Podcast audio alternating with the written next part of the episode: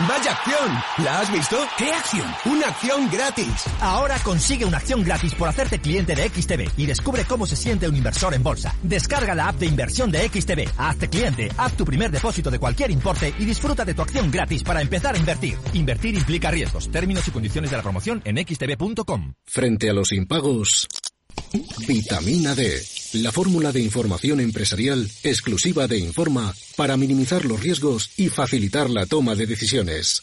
Descubre Data Powered by Informa, la solución perfecta para tu negocio. Consulta al especialista en Informa.es.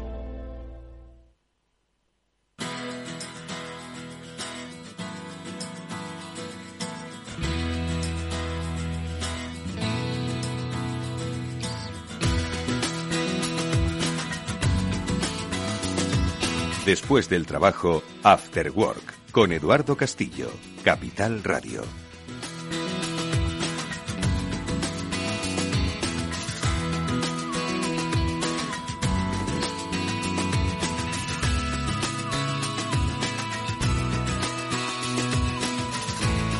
Buenas tardes. Buenas tardes amigos y bienvenidos, ¿cómo estáis? Un día más a este After Work que ya comienza en la sintonía de Capital Radio, es el Cyber After Work, que es el programa de ciberseguridad que ya sabéis que realizamos cada semana. Desde hace 200 programas estamos hablando de seguridad de la información, estamos hablando de los nuevos desafíos que tiene eh, la sociedad digital en la que vivimos y que eh, nos hacen cada vez más vulnerables porque cada vez estamos más conectados, pero no ponemos ni el esfuerzo ni la atención ni quizás los eh, conocimientos necesarios para eh, prevenir pues estos riesgos que ahora mismo tenemos en nuestro en nuestro entorno. Bueno, pues hoy vamos a hablar eh, de un aspecto que por otro lado ya hemos tocado en muchas otras ocasiones y que tiene que ver con el papel que hacen los expertos para ayudar a las compañías a detectar sus propias vulnerabilidades. Hemos hablado en más de una ocasión del bug bounty y con dos especialistas en la materia con eh, Omar Benbuasa y con Lucas Varela vamos a charlar largo y tendido sobre cómo es la visión desde las empresas, ojo, para encontrar y contar con estos profesionales para encontrar estas brechas, estos, estas vulnerabilidades. Un tema que, como siempre, ha sido propuesto, promovido y conseguido por los grandísimos Pablo Sanemeterio y Mónica Valle, a los que ya saludo en este programa. ¿Cómo estáis, Pablo Sanemeterio? Buenas tardes. Buenas tardes, Eduardo. Pues, pues muy bien. Aquí, como bien dices, 200 programas aquí hablando de ciberseguridad y acompañados en la mejor compañía de buenos amigos que nos van a hablar de un tema que yo creo que a todos los oyentes y a todos los dueños de empresas les debe importar. Las vulnerabilidades que les afectan a su empresa y los programas de Bupante, que quizás son la parte más eh, avanzada a la hora de detectar vulnerabilidades, pero que no deben de perder de vista y que es donde deben aspirar a llegar. El eh, Bow Banty, Mónica Valle, muy buenas tardes, ¿cómo estás?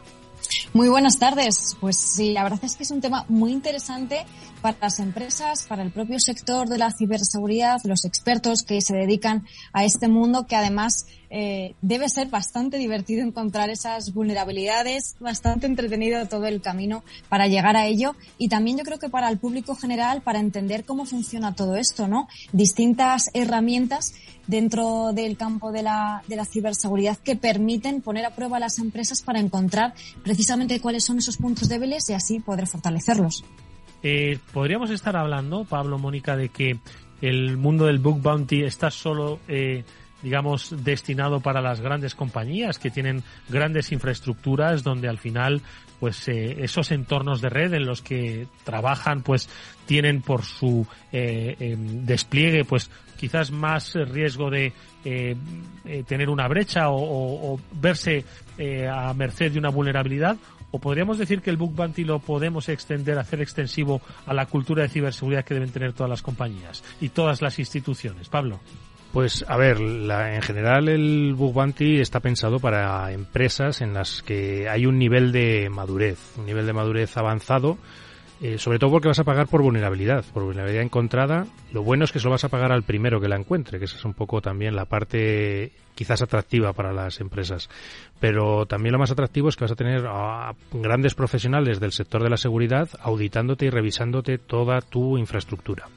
¿Qué ocurre? Pues quizás que las grandes empresas, al ser tan, tan grandes, haber departamentos tan diversos, iniciativas tan diversas que muchas veces no se pueden controlar todas, son quizás el, eh, los principales clientes o los primeros clientes que van a ir hacia estas tendencias de Book Bueno, pues eh, hoy con nuestros invitados Omar Benbuasa y con Lucas Varela, ambos son organizadores de Rooted, son responsables de Hacker Night, son especialistas en Bug Bounty.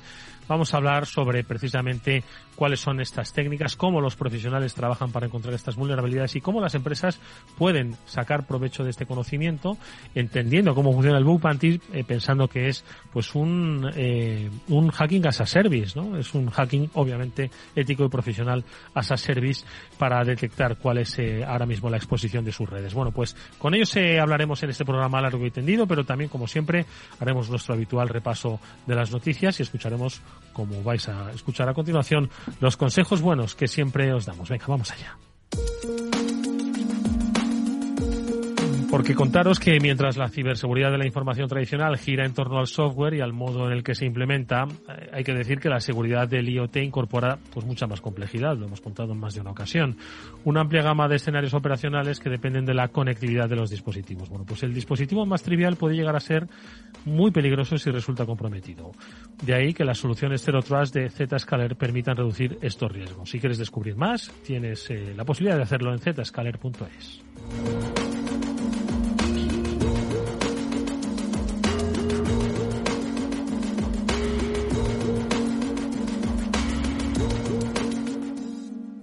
Después del trabajo, After Work, con Eduardo Castillo, Capital Radio. Parece vamos con un par de noticias eh, que hemos encontrado y que tienen mucho que ver precisamente con el, desarrollo del programa de hoy. La fuga de datos, las eh, vulnerabilidades, los parcheos. Pero si os parece antes una de ellas que también dice mucho de eh, pues los riesgos que aún así se producen pese a que hay eh, estrategias a nivel nacional para la protección de instituciones públicas. Pese a que hay programas como este y muchos otros, por cierto que luego Pablo no se nos olvide destacar los buenos deseos que siempre nos da algún que otro especialista por las redes sociales recomendando este y otros, por supuesto, productos divulgativos sobre el mundo de la ciberseguridad, ¿no? Bueno, pues pese a que hay una enorme comunidad de divulgación de la ciberseguridad, hay ayuntamientos pues que tenían que haber hecho un poquito más el esfuerzo por proteger sus entornos porque, Mónica, el de Durango, el ayuntamiento de Durango, al parecer está un poco tocadete desde hace días después de haber recibido un ciberataque. Efectivamente, desde hace unos días, desde la semana pasada, este ayuntamiento en el País Vasco pues ha sido víctima de un ciberataque. No se sabe exactamente cuál es, pero bueno, eh, quizás podría tratarse de un ransomware, un secuestro de los equipos, de la información, porque lo que les ha pasado es que no pueden acceder a los sistemas y están de alguna manera paralizados. Está la administración paralizada, no pueden realizar trámites, no pueden hacer nada, ¿no? Y de hecho, bueno, pues los ciudadanos están, digamos, esperando para poder realizar ciertos trámites que incluso algunos pues están llegando a límites eh, que terminan próximos y demás. Entonces esos plazos están, digamos, en, todavía no se sabe qué va a pasar con ellos. Pero esto es lo que ha ocurrido, ¿no? Ya, por supuesto, lo han puesto en conocimiento del Centro Criptológico Nacional, que están, sin lugar a dudas, ayudándoles para solucionarlo y que lo antes posible puedan volver a la normalidad. Pablo. Pues como bien dice Mónica, los especialistas del centro criptológico seguro que están ahí prestando su ayuda y, y asesoramiento en, estos incidentes que buena experiencia tienen de ellos, por desgracia. Y una vez más vemos cómo eh, la administración digital también es bastante dependiente de las tecnologías, es decir, porque casi todos los trámites, muchos trámites que a día de hoy puedes resolver en 5 o 10 minutos con un certificado, certificado digital de identidad y esos servicios para resolvértelo de forma rápida sin tener que hacer una cola, desplazarte al ayuntamiento, etcétera, pues se ven ahora parados y se ven, como bien decía Mónica, igual le están venciendo incluso plazos, con lo cual pues volvemos a casi quien diría la década, al, siglo pasado, sin lugar de dudas. Mm.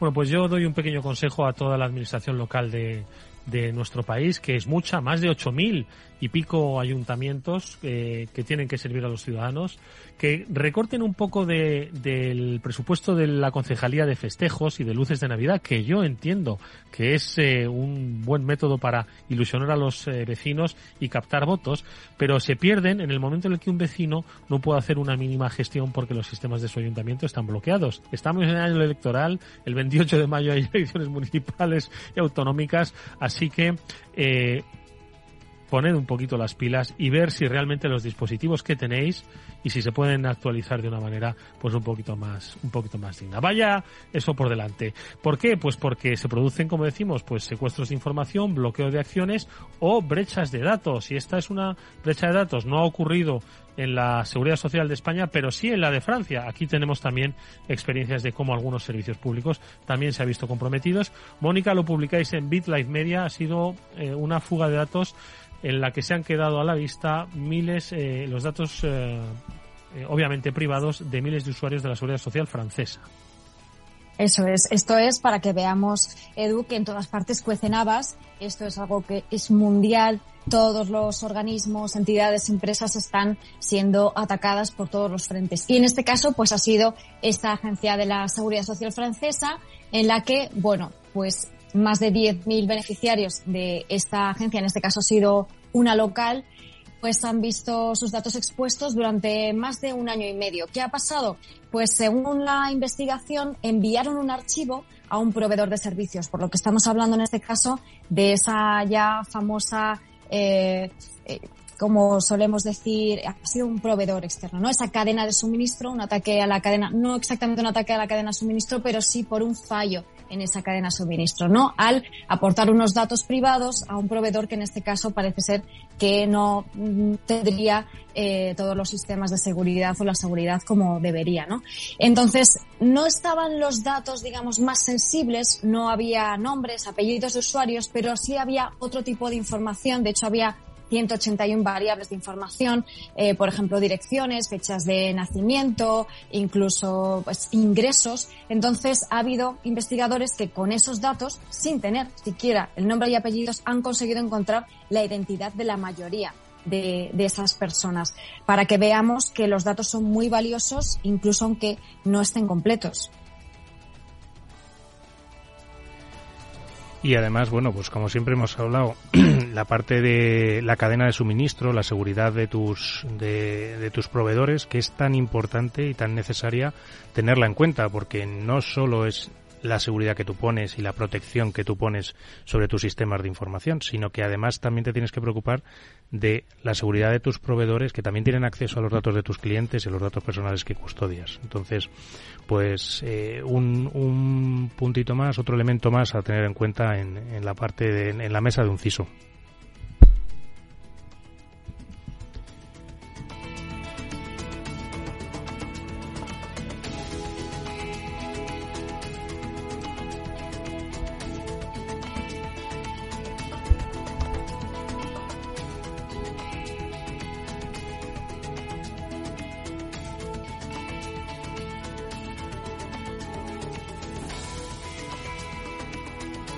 No tenemos conexión ahora con, con Edu, con Eduardo. Yo creo que le ha dejado impactada esta noticia. No sé qué opinas. Pero bueno, sí que es verdad que mm, todo esto de lo que estábamos hablando son Uy, pues es que, que, sí, me he quedado, disculpadme, me he quedado así sin... Sido atacado por las redes. Que son noticias que, que ocurren muy a menudo, más de lo que pensamos. A veces trascienden a los medios, pero, pero no siempre, no siempre. Oye, pues eh, son, eh, como decía, eh, no sé si me escucháis ahora. Eh, Perfectamente. Eh, son, entiendo que una circunstancia que va a obligar a la administración pública a ser mucho más exigente a la hora de eh, los pliegos de contratación y de los eh, servicios externalizados a eh, pues exigir un certificado de securización de o por lo menos de un protocolo de ciberseguridad para todos aquellos con los que trabaje en la administración que entiendo que ya lo hace Mónica no y por otro lado ese esquema nacional de seguridad yo creo que contempla este tipo de, de circunstancias pero también al mismo tiempo cuestiones como que la empresa privada también vaya exigiendo estos certificados, que muchas ocasiones hemos hablado de ellos. Hmm. Justo lo has explicado fenomenal, Edu, porque ahora hay unas determinadas normativas, eh, certificaciones y esquemas que en concreto, a la administración pública, al sector público, digamos que establecen unos mínimos, unas obligaciones que tienen que cumplir en términos de obligación. Y está, para empezar, como bien decías, ese esquema nacional de seguridad que lo hemos comentado aquí. Y hay otras normativas interesantes. De hecho, a finales del año pasado, de 2022, se publicaron una serie de normativas, como es la directiva NIS 2, como es el reglamento DORA y otros, otras normativas muy interesantes que podríamos comentar aquí. Y están muy relacionadas todas con la resiliencia que tanto hemos comentado. De hecho, está también la directiva sobre ciberresiliencia europea, que es muy interesante y que tiene que ver mm, con no solamente poner todas esas medidas preventivas para evitar el ciberataque, sino también con esas medidas para recuperarse muy rápido, que es también algo que está implementado en todas estas normativas.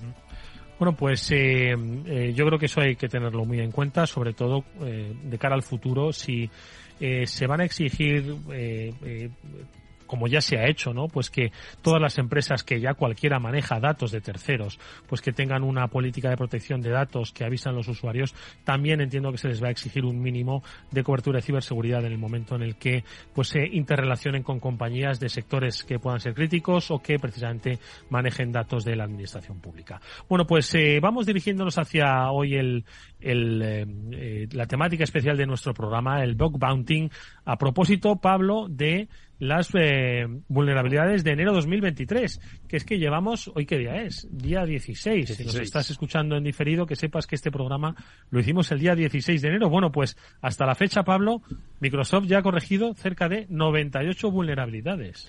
Exacto, normalmente se conoce como el, el, martes de parches casi de, Microsoft, que ya ha salido pues el, primer martes de cada mes se publican las actualizaciones de seguridad de, de Microsoft Windows y en este caso el, paquete de, de, correcciones de seguridad corrige hasta 98 vulnerabilidades, 11 de ellas críticas, en las que algunas incluso pues eh, contienen las famosas y apreciadas eh, ejecuciones de código remoto, que son aquellas vulnerabilidades que permiten eh, tomar control de los equipos sin necesidad de que un usuario haga nada, simplemente con estar en la misma red o conectándose a un servidor que controle el atacante, con eso solo ya serían capaces de tomar control de tu equipo. Como siempre, pues bueno, le recomendamos a todos los eh, administradores de sistemas en Microsoft Windows y, a todas las personas responsables de, sistemas de la información que apliquen estos parches lo antes posible, ya que en la seguridad de sus organizaciones está el, el protegerse de estas vulnerabilidades. Moni, ¿alguna reflexión última? Pues simplemente porque Pablo lo explica siempre fenomenal, que estas actualizaciones, como decimos también cada lunes, hay que implementarlas, que no vale simplemente con decir, ah, vale, pues aquí están, hay que aplicar esas actualizaciones, son importantes para evitar esos accesos no autorizados de los que hemos hablado tanto también, ese ransomware y que no nos salpique ningún tipo de ciberataque.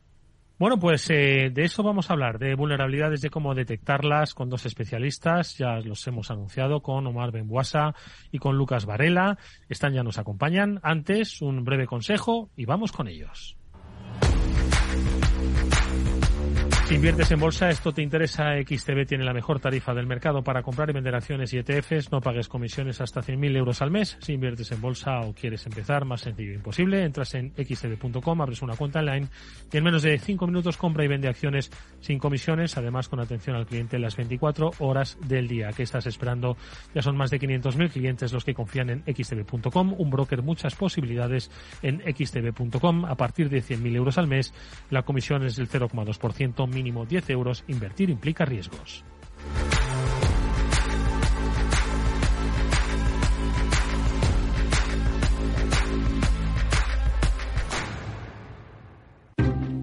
Inversión inmobiliaria acompaña al mercado inmobiliario en este nuevo ciclo. Todos los jueves de 10.30 a 13 horas, el inversor encontrará las claves para realizar su mejor inversión. La mañana de los jueves en Capital Radio tomamos el pulso al sector inmobiliario. Noticias, análisis de mercado y debates donde los protagonistas del sector podrán contar en primera persona los retos a los que se enfrenta el ladrillo. Inversión inmobiliaria pone la voz al sector inmobiliario. Aquí, en Capital Radio.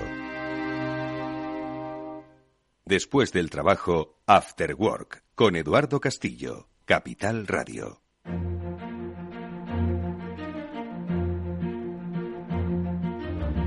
Bueno, pues eh, vamos con esa tertulia, vamos con ese análisis del Book Bounty desde eh, el punto de vista de las empresas. Yo creo que hoy Pablo nos acercaba un interesante, una interesante perspectiva, que es la que van a comentar nuestros dos invitados. Está Omar Benbuasa, que es eh, eh Cybersecurity Manager de IKEA, eh, donde actualmente está liderando el equipo de Street and Vulnerability Management, la gestión de las vulnerabilidades y amenazas. Omar, te saludamos, es un placer escucharte. ¿Cómo estás? Hola, ¿qué tal? ¿Cómo estáis? Un placer que repitas porque hacía tiempo que no venías por este programa, ¿eh? Hacía tiempo, sí, sí, sí. Bueno, bueno, hemos tenido que cumplir 200 para que Omar venga de nuevo por aquí. Le acompaña además eh, en este en este especial eh, Lucas Varela, él es el coorganizador de RootedCon junto con Omar, hay que decirlo, son también responsables de la, eh, de la Hacker Night. Un saludo para Lucas Varela. Lucas, ¿cómo estás? Buenas tardes. Muy buenas, ¿qué tal? ¿Cómo estamos? Oye, pues un placer que estéis, Omar, Lucas, Pablo. Yo te decía que hoy le íbamos a dar un enfoque distinto, ¿no? Un, enfoque distinto al tema del book bounty, sobre todo pues para que vean un poco las empresas, ¿no? El aprovechamiento, ¿no? Que tienen de esta vía de esta especialización, que no solo hoy es el fomento del conocimiento y también pues un interesante negocio ¿no? para los especialistas, sino también para ellos es una manera de aproximarse, pues diría yo que en caliente y, casi en tiempo real a las vulnerabilidades que, que uno desarrolla. Pablo. Totalmente. De hecho, muchas veces, oye, hablamos de fallos de seguridad, de fugas de información, por ejemplo, que alguien se ha dejado una base de datos eh, expuesta para cualquier persona, que se han dejado máquinas o dominios apuntando a donde no se debe, y estas cosas pues pueden ser aprovechadas por, por atacantes. De hecho, las fugas de información son muchas veces aprovechadas por los por los atacantes.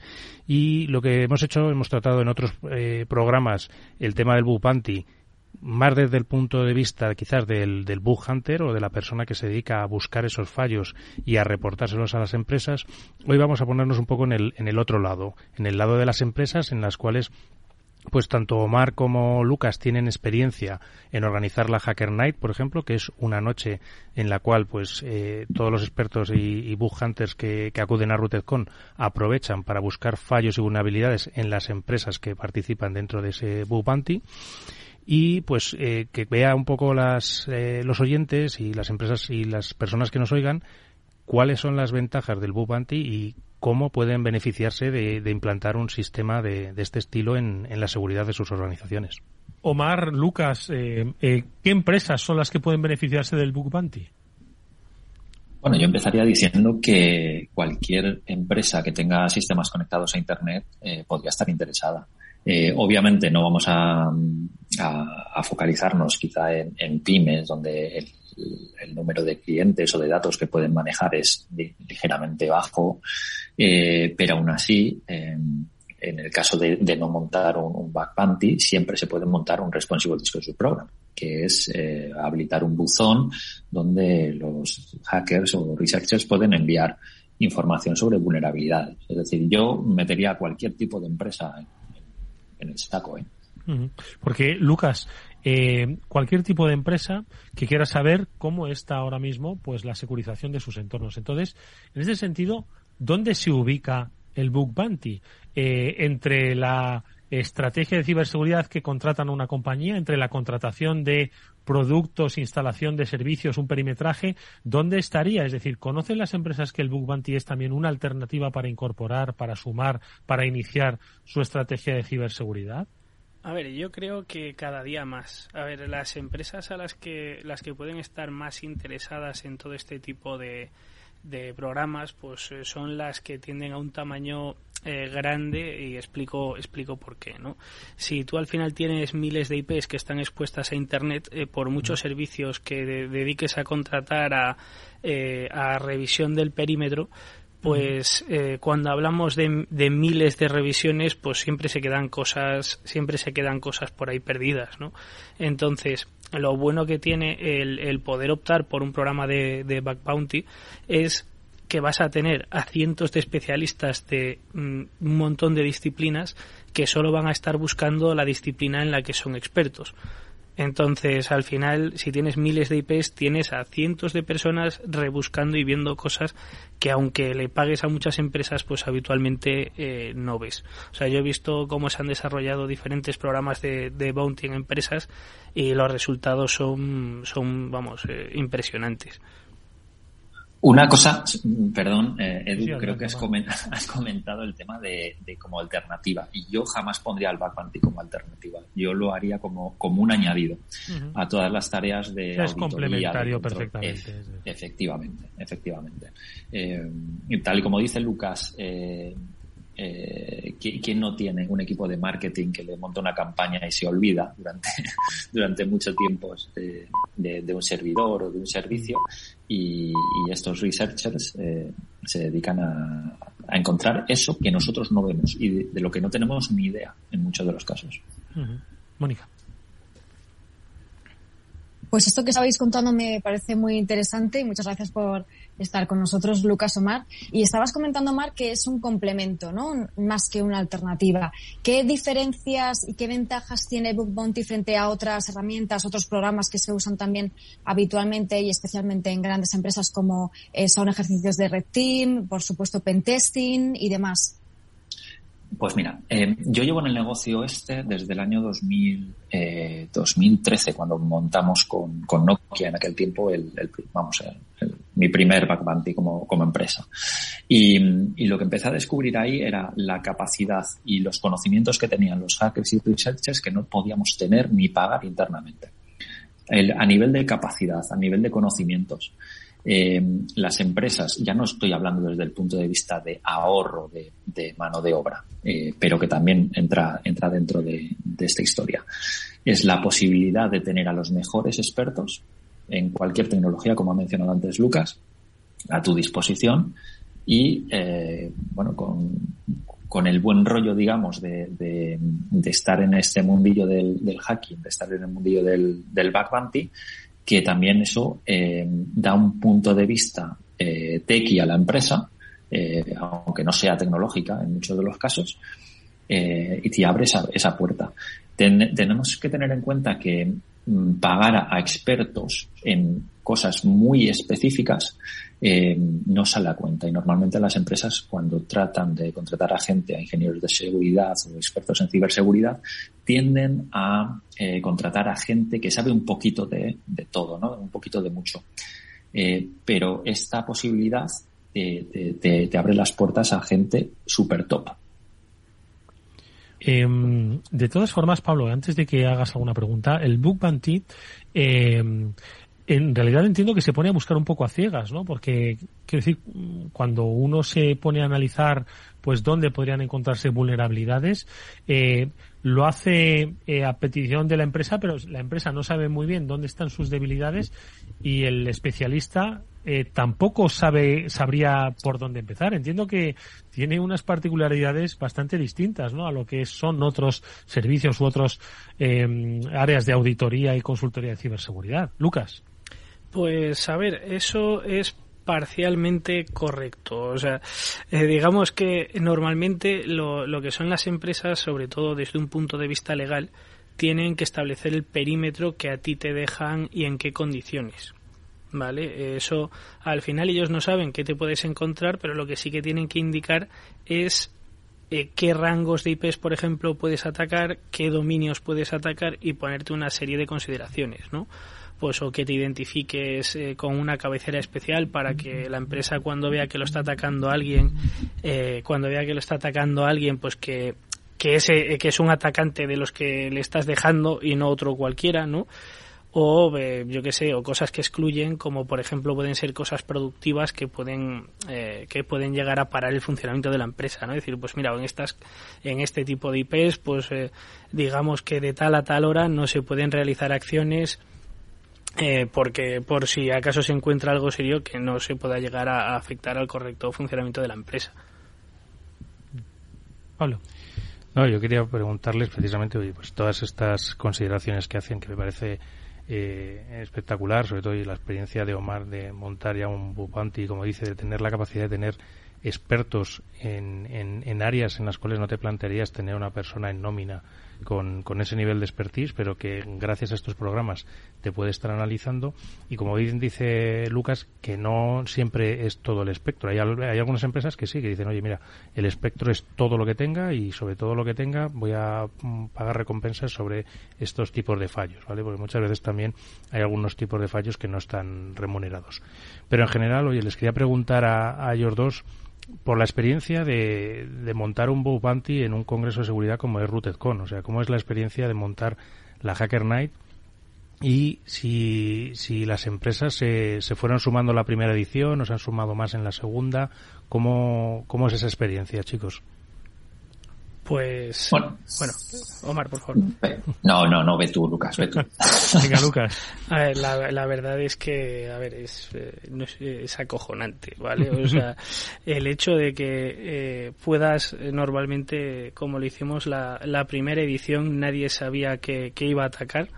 Simplemente les hicimos firmar NDAs antes de entrar en la sala y una vez que entraron en una sala especial que tenía un acceso de seguridad especial y solo pasaba gente que había firmado contratos de confidencialidad, pues eh, veían todo lo que era posible, ¿no? Entonces, eh, digo, la verdad es que fue fue espectacular.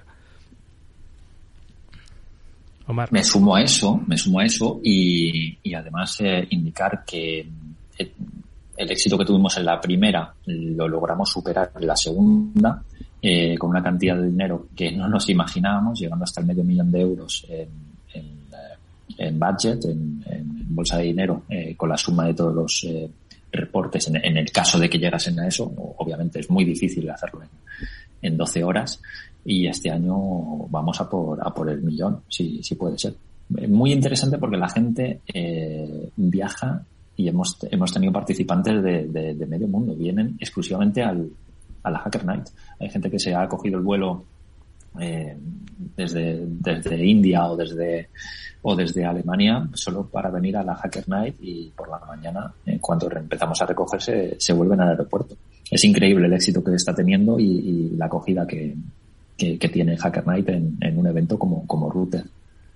Claro, a ver, aquí hay que tener en cuenta que a diferencia de lo que es un back bounty público, normalmente en la Hacker Night conseguimos accesos a, empresas a un nivel eh, mucho más profundo. ¿no? Digamos que, dado que sea un entorno controlado, que todos, eh, que todos los hackers, digamos, eh, tienen acceso a unas redes especiales donde todo está monitorizado, pues las empresas se quieren exponer un poco más. ¿No? Entonces también por eso no, no podemos dar nombres de empresas ni del tipo de vulnerabilidades que se encuentran, porque todo eso está sujeto a, contratos de confidencialidad. Pero bueno, que eh, la verdad es que lo que sale ahí eh, pues es muy difícil de encontrar en eventos, eh, en cualquier otro tipo de evento del mundo. Ahora que caigo, no, no recuerdo que tú, Lucas, lo firmases. ¿eh? Tengo que mirar ahí otra vez los documentos. de todas maneras, eh, eh, como, como bien dice Lucas, no podemos mencionar eh, nombres de empresas. Eh, sí es cierto que eh, lo hacemos, llevamos tres años con este próximo colaborando con, con Yogosa, que es la organizadora, de, una de las empresas organizadoras de, de, de Backvantis y de plataformas de Backvanti. Eso sí lo podemos decir, continuaremos con ellos. Y eh, por otro lado es el, el, ambiente que hay, que se respira y, y el conocimiento que, que trae la gente encontrando maravillas, auténticas maravillas maravillas en muy poco tiempo, que, que, además tenemos que tener en cuenta la dificultad, ¿no? Que, que es hacerlo bajo la presión de que hay, eh, normalmente los programas que tienen más éxito son los privados. Entonces, eh, porque tienen muchos menos eh, hackers o, o menos eh, participantes, con lo cual son los, los, más eh, ricos a la hora de, encontrar vulnerabilidades. Y en este caso, lo que tratamos de, hacer es que estas empresas traigan eh, esos eh, programas privados para que haya gran, grandes éxitos entre los hackers y, salgamos todos contentos. ¿Y cómo sumar, eh, Lucas, Omar, eh, por este orden, a más empresas a que se animen a participar, a que conozcan, a que lo incorporen como no alternativa, sino como complemento, eh, ¿cómo se les eh, puede ir sumando? ¿Qué habéis percibido vosotros? Que entiendo que hace cinco años no estaría ni el mismo número de compañías sumadas en estos programas, ni tendrían el mismo conocimiento. ¿Cómo creéis que mm, se ha logrado que cada vez sean más las que recurran al Book Bounty como una manera de securizar, de analizar? Adelante, Omar. Sí, no, empiezo yo, pero para, para, para lanzar a Lucas a que lo explique, a que lo explique un poco más. Porque tuvo una maravillosa idea Lucas, que era grabar y monitorizar cualquier actividad que los hackers hacían durante esa noche.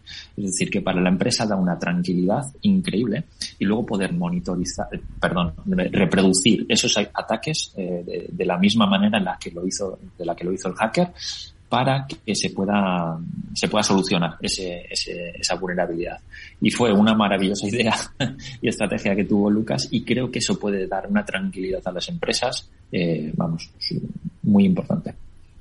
Lucas. Sí, correcto. A ver, eh, nosotros uh, vamos incorporando empresas a medida que a la que se enteran de nuestro evento pues eh, que, que, que, quieren quieren participar no así como para la gente que nos pueda estar escuchando que realmente que realmente le interese este tipo de eventos se puede poner en contacto con nosotros en, en RootedCon y al final es decir pues una persona que a día de hoy esté pagando por analizar su perímetro la parte buena del bounty es que el si no encuentran nada pues no no pagas no y al final lo que buscamos eh, dentro del evento es crear un ecosistema de, de seguridad tanto para el que para el researcher que está que está intentando buscar vulnerabilidades como para la empresa, ¿no? Así como lo que hablaba, lo que decía Omar, te grabamos todas las sesiones eh, que no se las damos a la empresa, obviamente, ¿no? Porque también hay propiedad intelectual muchos, muchas veces de, de los investigadores, pero en caso de que haya disputas, en caso de que haya disputas de algo que cómo se ha podido hacer, cómo no, pues los de la organización digamos que que hacemos un poco de jueces en donde se analizan los vídeos y eh, se intentan librar esas disputas de la manera más rápida posible. Con todo esto, al final lo, lo que intentamos buscar es eso, crear ese, e, ese ecosistema de, de, seguridad donde a la empresa, como sabe que el investigador está monitorizado, tenemos trazas de red de todo lo que ha hecho, tenemos eh, grabaciones de, de, lo que hacía en todo momento, ¿no? Pues sabes que no se ha podido llevar información que a ti no te ha dicho, eh, sabes que eh, que, ha analizado el perímetro que tú le has dado.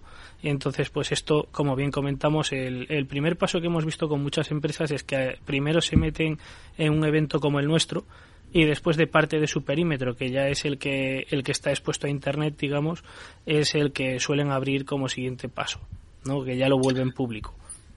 Y no, y no solo eso, eh, además la posibilidad que da una empresa de monitorizar sus sistemas, hacer eh, unas prácticas de, de, Blue Team durante esa noche es, son brutales. Es decir, sí, sí. vas a tener a un equipo de atacantes eh, controlados y puedes estar verificando los incidentes si estás viendo el tráfico, si estás viendo cómo te explotan las, las, las, eh, las plataformas o las soluciones. O sea, qué mejor oportunidad que, que participar en algo así. Mónica.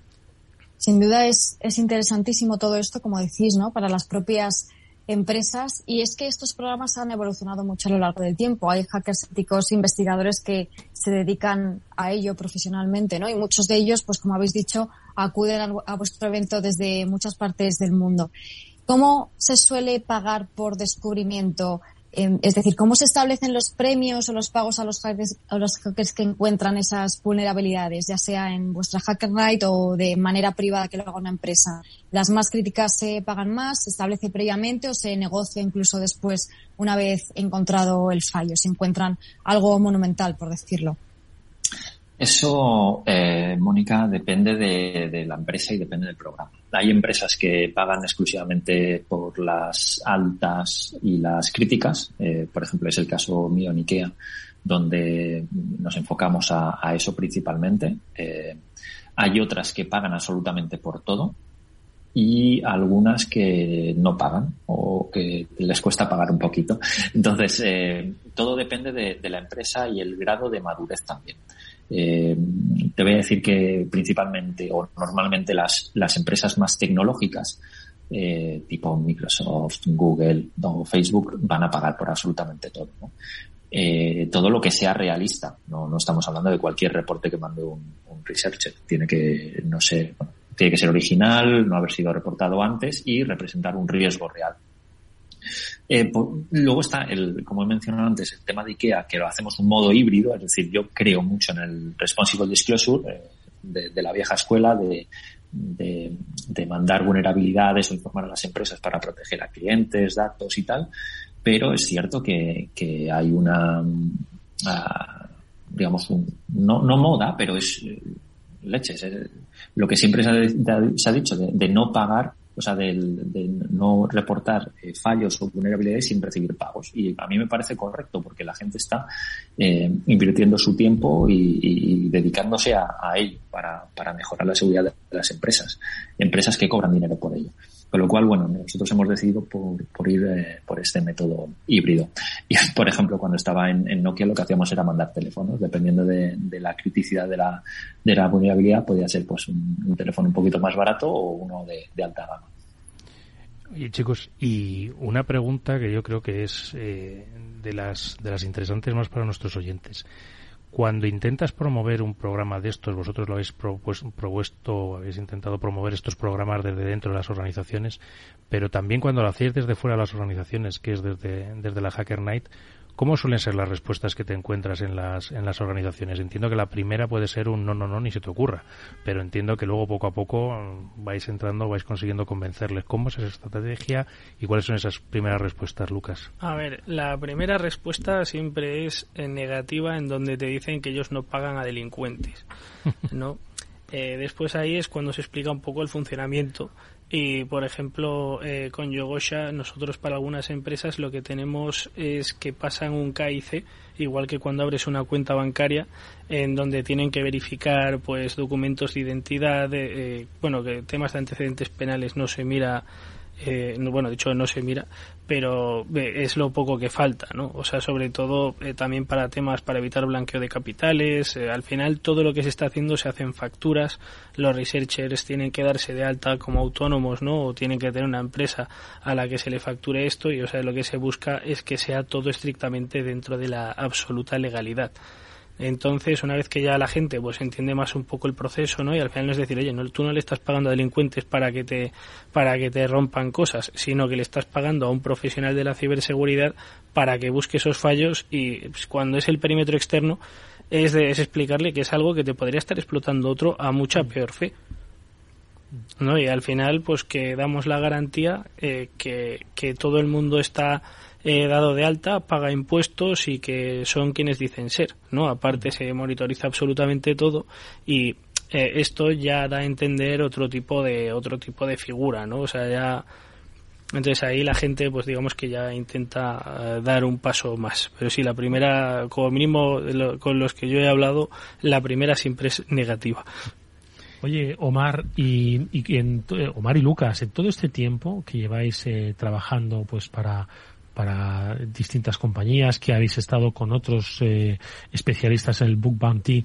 Eh, ¿Qué habéis percibido sobre qué es lo que más eh, os encontráis ahora mismo en cuanto a vulnerabilidades, en cuanto a brechas y por qué? Es decir, ¿podemos hablar de un patrón que estemos viviendo en este momento que puede ser un poco común a todos o tenemos una variedad de casos y circunstancias que os habéis encontrado? Omar. Yo diría que hay variedad. Eh, siempre están los fijos, que puede ser el, caso del subdomain takeover, que es cuando eh, ciertos subdominios eh, se olvidan, ya no, no, son útiles y la, empresa no, no, los decomisiona y, los pueden aprovechar los, researchers o los hackers para, para prepararse de ellos y, y, hacer campañas de phishing. También tenemos uno que es un bueno, uno de, los peores que diría yo, que es el tema de subir repositorios a, a públicos con información sobre contraseñas o información sensible que puede ser utilizada luego para hacer otro tipo de ataques. Esos nunca fallan, siempre están ahí. Y bueno, los típicos de SQL injection o aprovechando vulnerabilidades de, de explotación, los, digamos los CVS. Eh, normalmente siempre hay, o normalmente las políticas de, envío de reportes se dice que se deja un tiempo prudencial, pero es cierto que hay muchas empresas que tardan mucho en parchear eh, las vulnerabilidades. Entonces, bueno, pues pasado un mes o pasado dos meses, los researchers pues te reportan que se te ha olvidado parchear. Mm. Lucas, eh, ¿añadimos algo? Bueno, a ver, eso es eh, prácticamente es todo lo que todo lo que ha dicho Omar. A ver, hay que tener en cuenta que hoy en día eh, ya no estamos hablando de, de la ciberseguridad de hace cuatro años, ¿no? Ahora digamos que tenemos aproximadamente unos 60 grupos de delincuentes que se dedican a explotar vulnerabilidades e implantar ransom en empresas, ¿no? Que cada día pues caen 10 o 20 eh, 10 o 20 nuevas en todo el mundo. Entonces, eh, todo lo que es todo lo que son ciclos de parcheado y este tipo de cosas eh, las empresas se las miran se las miran muchísimo más no antes pues quizá podías estar dos meses para ver que de una empresa que tenía una vulnerabilidad pues se corregía. Hoy en día como tengas eso eh, tienes a tres grupos peleándose para ver quién te instala el ransomware primero no entonces, a ver, yo lo veo pues algo muy necesario eh, y además el tener a toda esa gente buscando por ahí y que, encuentren esas, esas vulnerabilidades, como bien estaba explicando antes del de, el martes de parcheo, ¿no? De Microsoft o muchas otras que van apareciendo. Mm. Moni. Pues es muy interesante porque además de, como decís, es necesario, ¿no? Se encuentran unas vulnerabilidades que a lo mejor de otra manera no se encontrarían precisamente como nos decía Somar, porque va eh, la creen de la creen, ¿no? De los investigadores. Y además también eh, decías que lanzarse a implementar estos programas da un punto de vista tequi a la empresa, aunque no sea tecnológica, ¿no? Que puede ser incluso un marketingiano hacer back bounty, ¿no? Le da un valor añadido para venderlo como una acción novedosa, como una empresa que apuesta por la seguridad, por la protección de los datos de los clientes, etcétera. Eh, ¿Qué opináis? ¿Estáis viendo esta tendencia de alguna manera? Sí, sí, sobre todo hacker friendly. el tema de, que los grupos de researchers te, metan en los vamos, en, grupos privados de Telegram para, hablar y discutir sobre vulnerabilidades y que directamente eh, pues se, acerquen a, mí personalmente para preguntarme dudas o cuestiones, no, no solo sobre mi programa, sino sobre, sobre otros, eh, para dar el punto de vista, digamos, de, la empresa. Porque hay que decir que si bien es cierto que cuando alguien encuentra una vulnerabilidad y trata de explotarla, mm, falta muchas veces el conocimiento, digamos, técnico y profundo sobre qué representa eso para la empresa muchas veces lo que puede parecer importante o crítico en realidad no lo es porque era un entorno de test o, los datos eran fake o alguna historia de esas, ¿no? Entonces, eh, yo particularmente me siento orgulloso y, bastante contento de, de este hábito que, hay sobre todo en la comunidad de researchers española eh, de, bueno pues de incluirnos a los que llevamos este tipo de programas para para ser partícipes, eh, no solo para hablar en otras conferencias y, y dar, eh, eh, bueno, la, la, tabarra, ¿no? Con, con, este tema, pero para, para hacerles crecer también y para ayudarles en, en, cierta manera. Y también nos sirve a nosotros para, para estar en, digamos, en sus zapatos, ¿no? Ver cómo, cómo ellos consideran que, se debería afrontar algo, porque no siempre nosotros tenemos la razón como empresa. Eh, tenemos que también ver sus razones y sus motivaciones a la hora de, alegar eh, que, una vulnerabilidad es, es más eh, severa de lo, de lo que creemos nosotros. Oye, Omar, Lucas, y igual que hay esos grupos que estás comentando a nivel de hackers y que comparten fallos, preguntan investigaciones, comparten un poco cómo lo han explotado ellos igual en otros entornos, etcétera, etcétera. Eh, ¿Existe lo mismo en el mundo de las empresas? Es decir, ¿existe foros dentro de las empresas en las que se compartan y se avisan, oye, que me acaban de reportar este fallo o esta vulnerabilidad que no la conocía o que no sabía que la tenía? Mirar vosotros por si acaso la tenéis también. ¿Sabéis si eso ocurre? A ver, eh, Lucas, te dejo. Quiero decir, yo creo que no hay nada, eh, no hay nada estandarizado, pero sí que hay diferentes grupos en España, como puede ser pues un ISMS Forum o en el sectores bancarios, pues tienes verticales como pueden ser los FSA, ISAC, y yo que sé, cosas del estilo que son de, de, de, compartición de información en donde se lleva un poco más, pero a día de hoy no existe nada estandarizado para, para ese tipo de cosas. También, también una cosa que me gustaría mencionar, que sería, bajo mi punto de vista, ciertamente injusto en muchos de los casos. Porque hay gente que se curra exploits muy buenos y claro, si compartes esa información, le, estás jorobando al tío que, ha creado eso y que puede sacar algo más de dinero con otras vulnerabilidades. tengamos en cuenta que estos no son eh, atacantes eh, heavy, digamos, que no son sponsorizados por un Estado que lo que te quieren es sacar la información y sacarte un ransomware ni nada. Quieren colaborar, es decir, quieren reportarte una vulnerabilidad y sacar algo de dinero. Entonces, hasta cierto punto me parecería, como he dicho, un poquito injusto el, joderle un exploit a, alguien compartiendo ese tipo de información. Oye, pues yo creo que hoy nos hemos eh, aproximado de una manera muy diferente, muy actualizada, por otro lado, al Bug Bounty. Creo que eh, cada vez más estandarizada, ojo, sin quitarle mérito a un trabajo especial, a un trabajo diferente, pero que cada vez se eh, está haciendo mucho más complementario, mucho más necesario introducirlo en las estrategias de ciberseguridad de las compañías. Pues como nos han explicado nuestros eh, invitados, eh, Omar Benguasa y Lucas Varela, los organizadores de la RootedCon y los responsables del Hacker Night, pues la cita precisamente para Bug Panthers para a solicitud de las empresas que se han apuntado encontrar esas vulnerabilidades de eh, de empresas que tienen conciencia de ciberseguridad, pero ojo, que al final tienen una red, una estructura tan amplia que es imposible, como nos decían al principio nuestros invitados, abarcarlo todo. Creo que es un, eh, un tema muy interesante que irá creciendo eh, mucho más allá de los entornos puramente del hacking y creo que ya formará parte, como digo, de las estructuras normales y asumidas de las eh, estrategias de ciberseguridad de las, de las empresas. Así que nuestro agradecimiento y nuestro deseo de muchos éxitos tanto a Omar Benbuasa como a Lucas Varela. Gracias por haber estado en este Cyber After Work. Omar, Lucas, nos vemos pronto. Un saludo. Gracias. Muchas gracias. Adiós.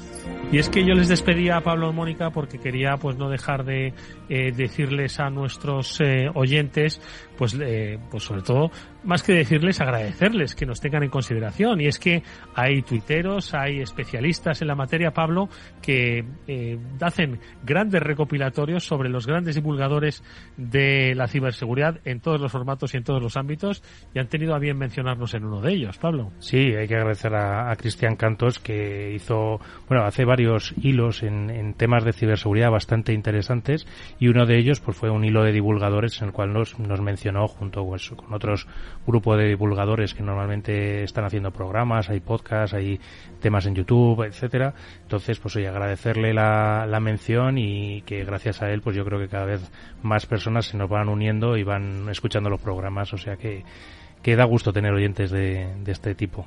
Exactamente, siempre serán recibidos y por supuesto todos los divulgadores en el formato que sea siempre serán recibidos porque esto es un trabajo conjunto, el de la ciberseguridad de nuestro tiempo. Moni, eh, 10 segundos de reflexión que nos vamos. Pues sin duda alguna, muchas gracias a, Cristian también por esa mención y bueno, bienvenida a todos los nuevos oyentes también que se han sumado. Gracias a bueno a Omar y a Lucas que han estado fenomenal. Me ha encantado la conversación con ellos, todo vamos, que nos han contado. Que vamos, que los esperamos a esos nuevos oyentes el próximo lunes. Gracias Pablo, Mónica, un saludo fuerte y nos vemos nosotros mañana en el After Work. Hasta mañana. Adiós. Hasta luego.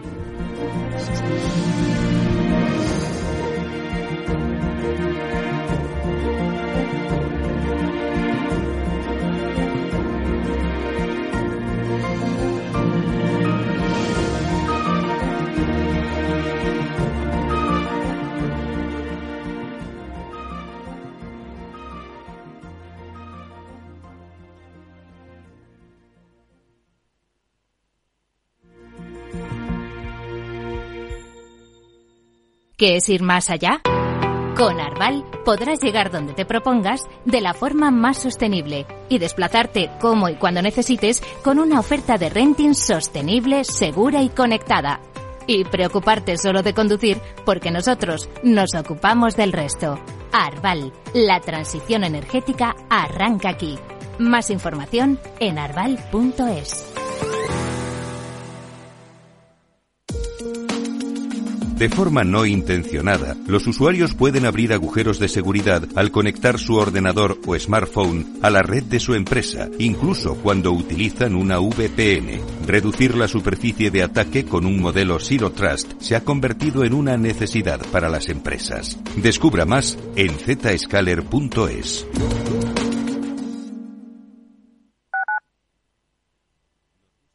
Madrid, 103.2 FM, Capital Radio.